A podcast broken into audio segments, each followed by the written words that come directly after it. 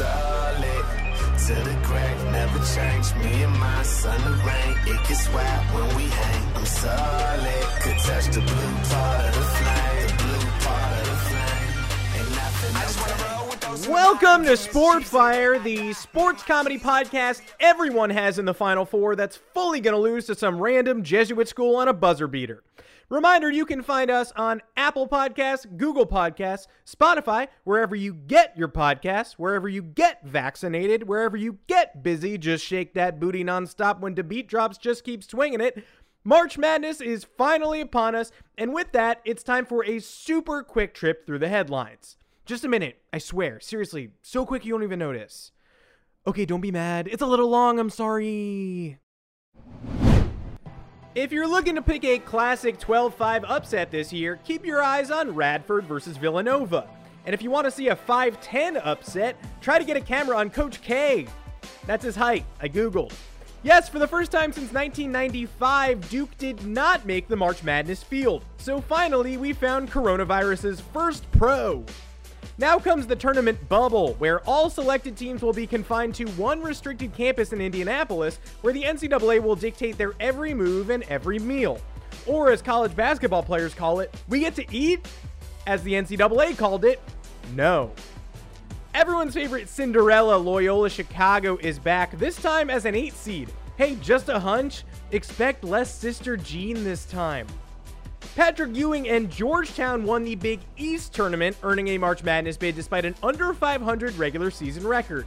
Coach John Thompson was definitely helping us from above, said Ewing, at which point Georgetown was banned for improper benefits. Rick Pitino coached Iona back to the tournament too, winning the MAAC Conference Tournament.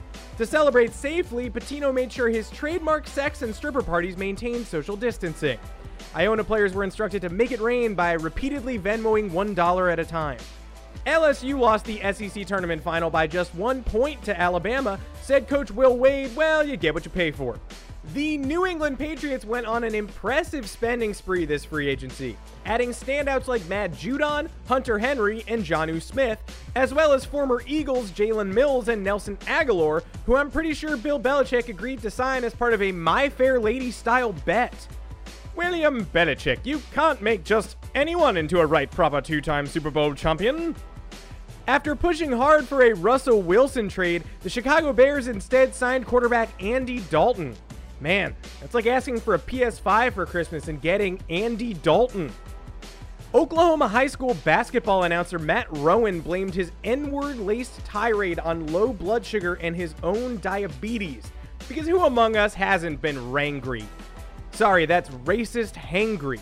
Joel Embiid escaped a season ending injury this week, diagnosed with a bone bruise instead of something worse. Unfortunately, the force of all of Philadelphia exhaling did pop the bone out of place. Rumors emerged of A-Rod and J-Lo's breakup Friday night, only for the pair to claim on Saturday morning they're trying to work it out. But by Sunday, it was official. The relationship was suspended 150 days for a third positive steroid test. And the eligible members of the New Orleans Pelicans received their first dose of the COVID vaccine. Zion Williamson said he didn't feel a thing, then realized the needle was actually still in there. Support for Sportfire is, of course, brought to you by Manscaped. You want to talk about a buzzer beater this March? Well, Manscaped's buzzer beats every other. I wrote that myself. They're the best in men's below the waist grooming. They offer precision engineered tools for your family jewels. Manscaped hooked me up with a bunch of tools and formulations that comprise their Perfect Package 3.0 kit. That is the Lawnmower 3.0, the best ball hair trimmer in the game with an LED light. The Crop Preserver, an anti chafing ball deodorant and moisturizer. The Crop Reviver, as faithful as a 12 5 upset. They also threw in some boxer briefs that'll keep your junk feeling fresh all day, and a travel shed bag where I store all my grooming goodies. You if you are interested, you can get 20% off and free shipping with the code FANSIDED20 at manscaped.com. That's 20% off with free shipping at manscaped.com and use code FANSIDED20. Unlock your confidence and always use the right tools for the job with Manscaped. Your balls will thank you. Coming up later in the show, a sneak preview of a basketball movie I think you're really going to tolerate. In an interview with the one and only Rob Riggle, courtesy of Aflac. But first, our mega March Madness preview with Duke's biggest star.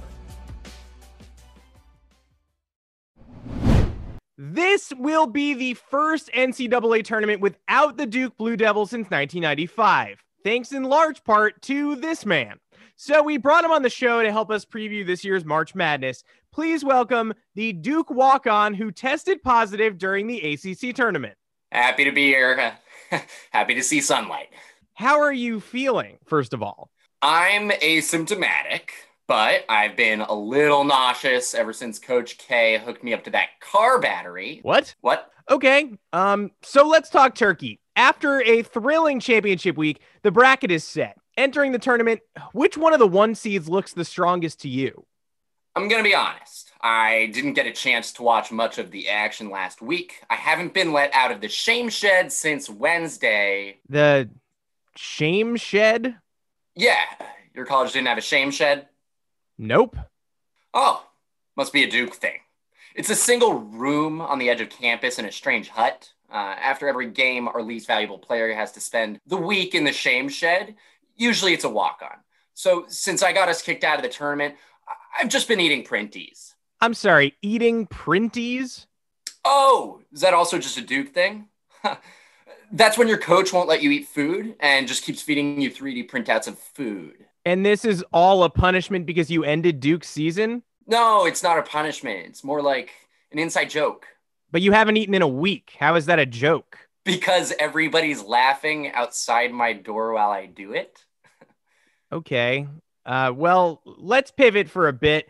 Everybody's going to be filling out their brackets for Friday. Let's talk upsets. You've been around plenty of teams in the field this year. Who do you think? Ah! What what was that? Oh, no big. I'm just trying to pass this kidney stone Coach K made me swallow. What is going on? Duke is a brotherhood, and I let down the brothers, so I had to swallow kidney stone. It's no big deal, really. Uh, Grayson Allen used to do it voluntarily. It is a big deal. It, it's it's a really big deal. Eh, it's just the way it is. The Stones, the Shame Shed, the Fire Circle. That, that's Duke. What's the Fire Circle? Oh, it's this amazing bonding moment at midnight at the start of every season. The whole team gathers on the quad and sits in a big circle. And then on the other side of campus, I burn down a library and get arrested for arson. So the whole team just sits on a field and you go to prison? Yeah, it really brings the whole crew together. We're like a family, a family where one specific guy has to sleep on a bed of nails. Duke sounds like a really bad time. I mean, it's not so bad. After I cleared quarantine, the team threw me a little party. Coach K even set off fireworks. I could see them from the one three inch window in the shame shed. I, I, later found out they weren't fireworks per se, and Coach K was actually just blowing up all my earthly possessions with dynamite. But it's the thought that counts. Yeah, and the thought is bad. Hey, that's what brotherhoods do. All for one, one for all. Do I wish we could have made it to the tournament this year? Sure. Do I wish I could still close my eyelids on my own? Absolutely. Did I wish for all these loose lizards? For sure, no. But I got them anyway. All of this because you kind of, sort of ended a 500 team season about a week before it would have ended anyway. okay, I have to confess something. Please. It wasn't even my positive test. I switched urine with Matthew Hurt. What? COVID tests don't need urine samples. Then what was that P for? I have no idea. I- am to guess some horrible Duke ritual. Oh, right. The urine wall. Look, I know it sounds bad, but Duke will always have a place on my heart. You mean in your heart? Nope, they branded a Duke logo on my actual heart. Hey, man. Are you okay? Can you can you please tell me if you need help? Yeah, it's rough, but I'll be fine. Coach K said if I ever feel like I can't take it anymore, just fake a back injury and they'll let me out of here. The Duke walk on, everybody. Can somebody get me rice or like bread, maybe? The Duke walk on, everybody. An unwell child. The sports comedy world is waiting with bated breath for an official trailer for LeBron James Space Jam 2 after getting artwork last month. But did you know there's another cartoon crossover production featuring an NBA player making headlines? We just got the new trailer for that film, and I think it's gonna raise some eyebrows. Check it out. when the world's most anti Semitic basketball player, Myers Leonard, teams up with the world's skeeviest cartoon character, Pepe Le Pew, you won't believe your eyes. Space Band, the new cartoon comedy crossover event streaming exclusively on Twitch. Pepe, stop pumping that basketball and let's get to work.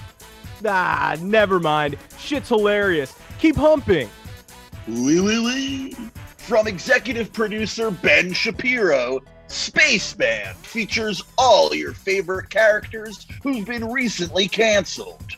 Like Gina Carano lending her vocal talents to everyone's favorite ravishing rabbit, the real Lola Bunny. Giant cans and all.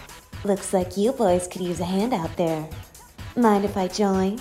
No! No, no, girls allowed on the boys' court. Didn't you see Trump's speech at CPAC? Animated by a young Dr. Seuss. Watch what happens when the world's most canceled superstars clash with their cartoon counterparts in an out of this world epic adventure.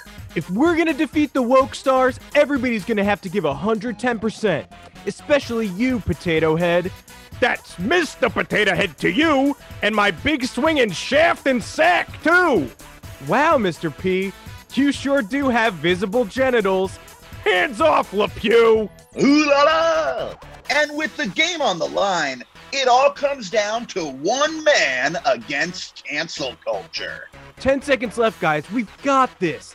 I'm going to inbound it to Potato Head. He swings it to Chris Harrison. Harrison passes back to Governor Cuomo for more on Mountain, then back to me, and I'll take the shot. What is it, Cuomo? But Myers, can you shoot it from beyond the free throw line? Uh, sorry, I don't know what that means. With an all star soundtrack with music from only the culturally insensitive Muppets and the banjoist from Mumford and Sons. Bugs, Daffy, it's Pepe. Get down to the arena. It's overtime. We need you guys. No, wait, Doc. Not touching that one with a 10 foot pole. 10 foot pole? Did somebody call for Mr. Potato Head? Leonard, Sorry, my wife needs me. I gotta end the stream. Le Pew, Mon Misui, and featuring the ghost of Don Rickles as Mr. Potato Head. Two more years on this earth, then you know I'd be canceled. in a cinematic showdown unfit for this century. Space Band. Try turning this movie off. It somehow only gets louder. Ah, that should be great. And you know what? Between recording this episode and releasing this episode, I'm pretty sure you'll all know someone else who should be in that movie. Isn't that fun? It's like a secret that future me knows. All right, here's the main event. On behalf of Aflac and their post pain show this March Madness, I bring you comedian Rob Riggle. We are here with comedian Rob Riggle on behalf of Aflac talking about March Madness, which, which kicks off this week. Rob, first, tell me a little bit about your relationship with Aflac this March Madness and what goes into the Aflac post pain show. Um, well, I was lucky enough that AFLAC reached out uh, and wanted to talk about this campaign they're doing for March Madness, which I think they maybe heard that I was a college basketball fan, which I, you know, I went to Kansas, so I'm a college basketball is a big thing for me. I love it. So I, I was very interested to hear what they wanted to talk about.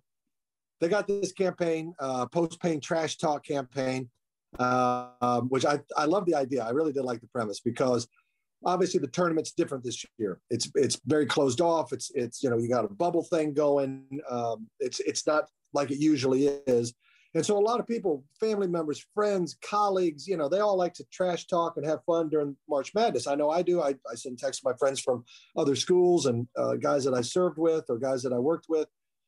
And, and we talk, tra- talk trash during the month of March. So Aflac decided to get in on it and decided to help out with the trash talk, which this, is this is what I like.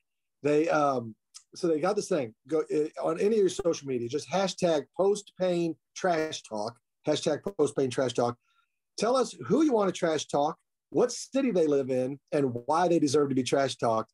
And we at Aflac will see if we can help you out. We might be able to help you out by proxy. We will send a comedian over to your friend's place uh, to trash talk on your behalf. So I heard that and I was like, oh yeah, count me in. I like this. So that's how I that's how I teamed up with uh, Aflac for March Madness.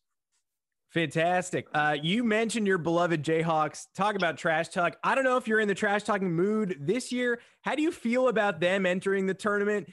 Are you encouraged by what you saw as the season went on, or, or not so much? You know, it was it was tough in the beginning of the season. We rallied at the end of the season, and and you know figured some things out. Got hot, made a really good uh, run there in the Big Twelve. Uh, so I was really happy with that. And then you know we won our first game in the Big Twelve tournament. Unfortunately, the team got ill had to withdraw from the tournament, uh, you know, because of COVID. And hopefully they're all on the mend, they're all healing, and they will be uh, test negative so that they can partake in the big dance, uh, which I'm really excited for. So yeah, look, I know the, the the team struggled in the beginning, but man, they came back and they came back so strong. So I was really proud of them. They've been a they've been playing great for the last two decades. They've just been killing it. So I have no complaints with Kansas basketball. I, I love the coach. I love the team. I love the fans. I love um, the the energy that they put into it. It's all good. It's all good as far as I'm concerned. Now, last year we were the number yeah. one overall seed going in. You know, we were we had big high hopes for last year, and then they canceled the tournament. Understandably, I know why they did it. Everybody gets it, but I think we would have got another title. We were number one overall going into that, and we were a juggernaut. This year, we'll probably be. I think we're a three seed in uh, in in one of the brackets. I forget. I think we are a three seed in the West. That's good. That's good. I like that. I like that place. So I don't know. I have us winning the whole national championship. What are you going to do? Yeah, I see no issue with that at all on a surface level. Um, speaking of out of the tournament, though, like virus worries, Duke is out of the tournament for the first time in 26 years. Now, are you a Duke hater or a Duke respecter? And do you have a message for Coach K in his time of need? Listen, um, I'm a Kansas man, so obviously Duke is you know uh, uh, someone we face off with, just like Kentucky, just like any of the big programs. So yeah, you know I, I, I don't hate the program. In fact, any great program I respect, and Coach K is a legend. He is uh, iconic almost. So I have nothing but respect for Coach K. I'm sorry actually for the fans of Duke because you know as a as a a Kansas fan and someone who makes the tournament almost as much as uh, as as consistently as Duke has, it would it, if I was if the shoe was on the other foot and it was Kansas not going, it would break my heart. It would be it would be a hard pill to swallow. So I actually have a lot of empathy for for the Duke fans, and I'm sure they're down, but they're not going to be down for long. It's Duke. It's Coach K. They'll be back, and they'll be back kicking butt in no time. That was very kind. You're you're a kinder man than I, given a given a chance to take a shot at Coach K. Uh, I, I appreciate the candor. Um, now everybody's filling out their brackets right now. Everybody's doing the 12-5 upset thing. People have that, you know, sort of at front of mind. Which team do you think is most likely to pull off a first round upset this year? And which high ranked team do you think is most likely to give us a sobbing upset fan shot after a big loss? Okay, my dark horse, I'll just throw it out there. Let's just start with that. I got Oklahoma State. I think Oklahoma State's playing great basketball right now. I think they're on a run. I think they're hot. I think they're peaking at a good time. I like the way they play. They're my dark horse. I got them actually winning the Midwest. Um, you know, so sorry, Illinois, but I got I got them winning the Midwest.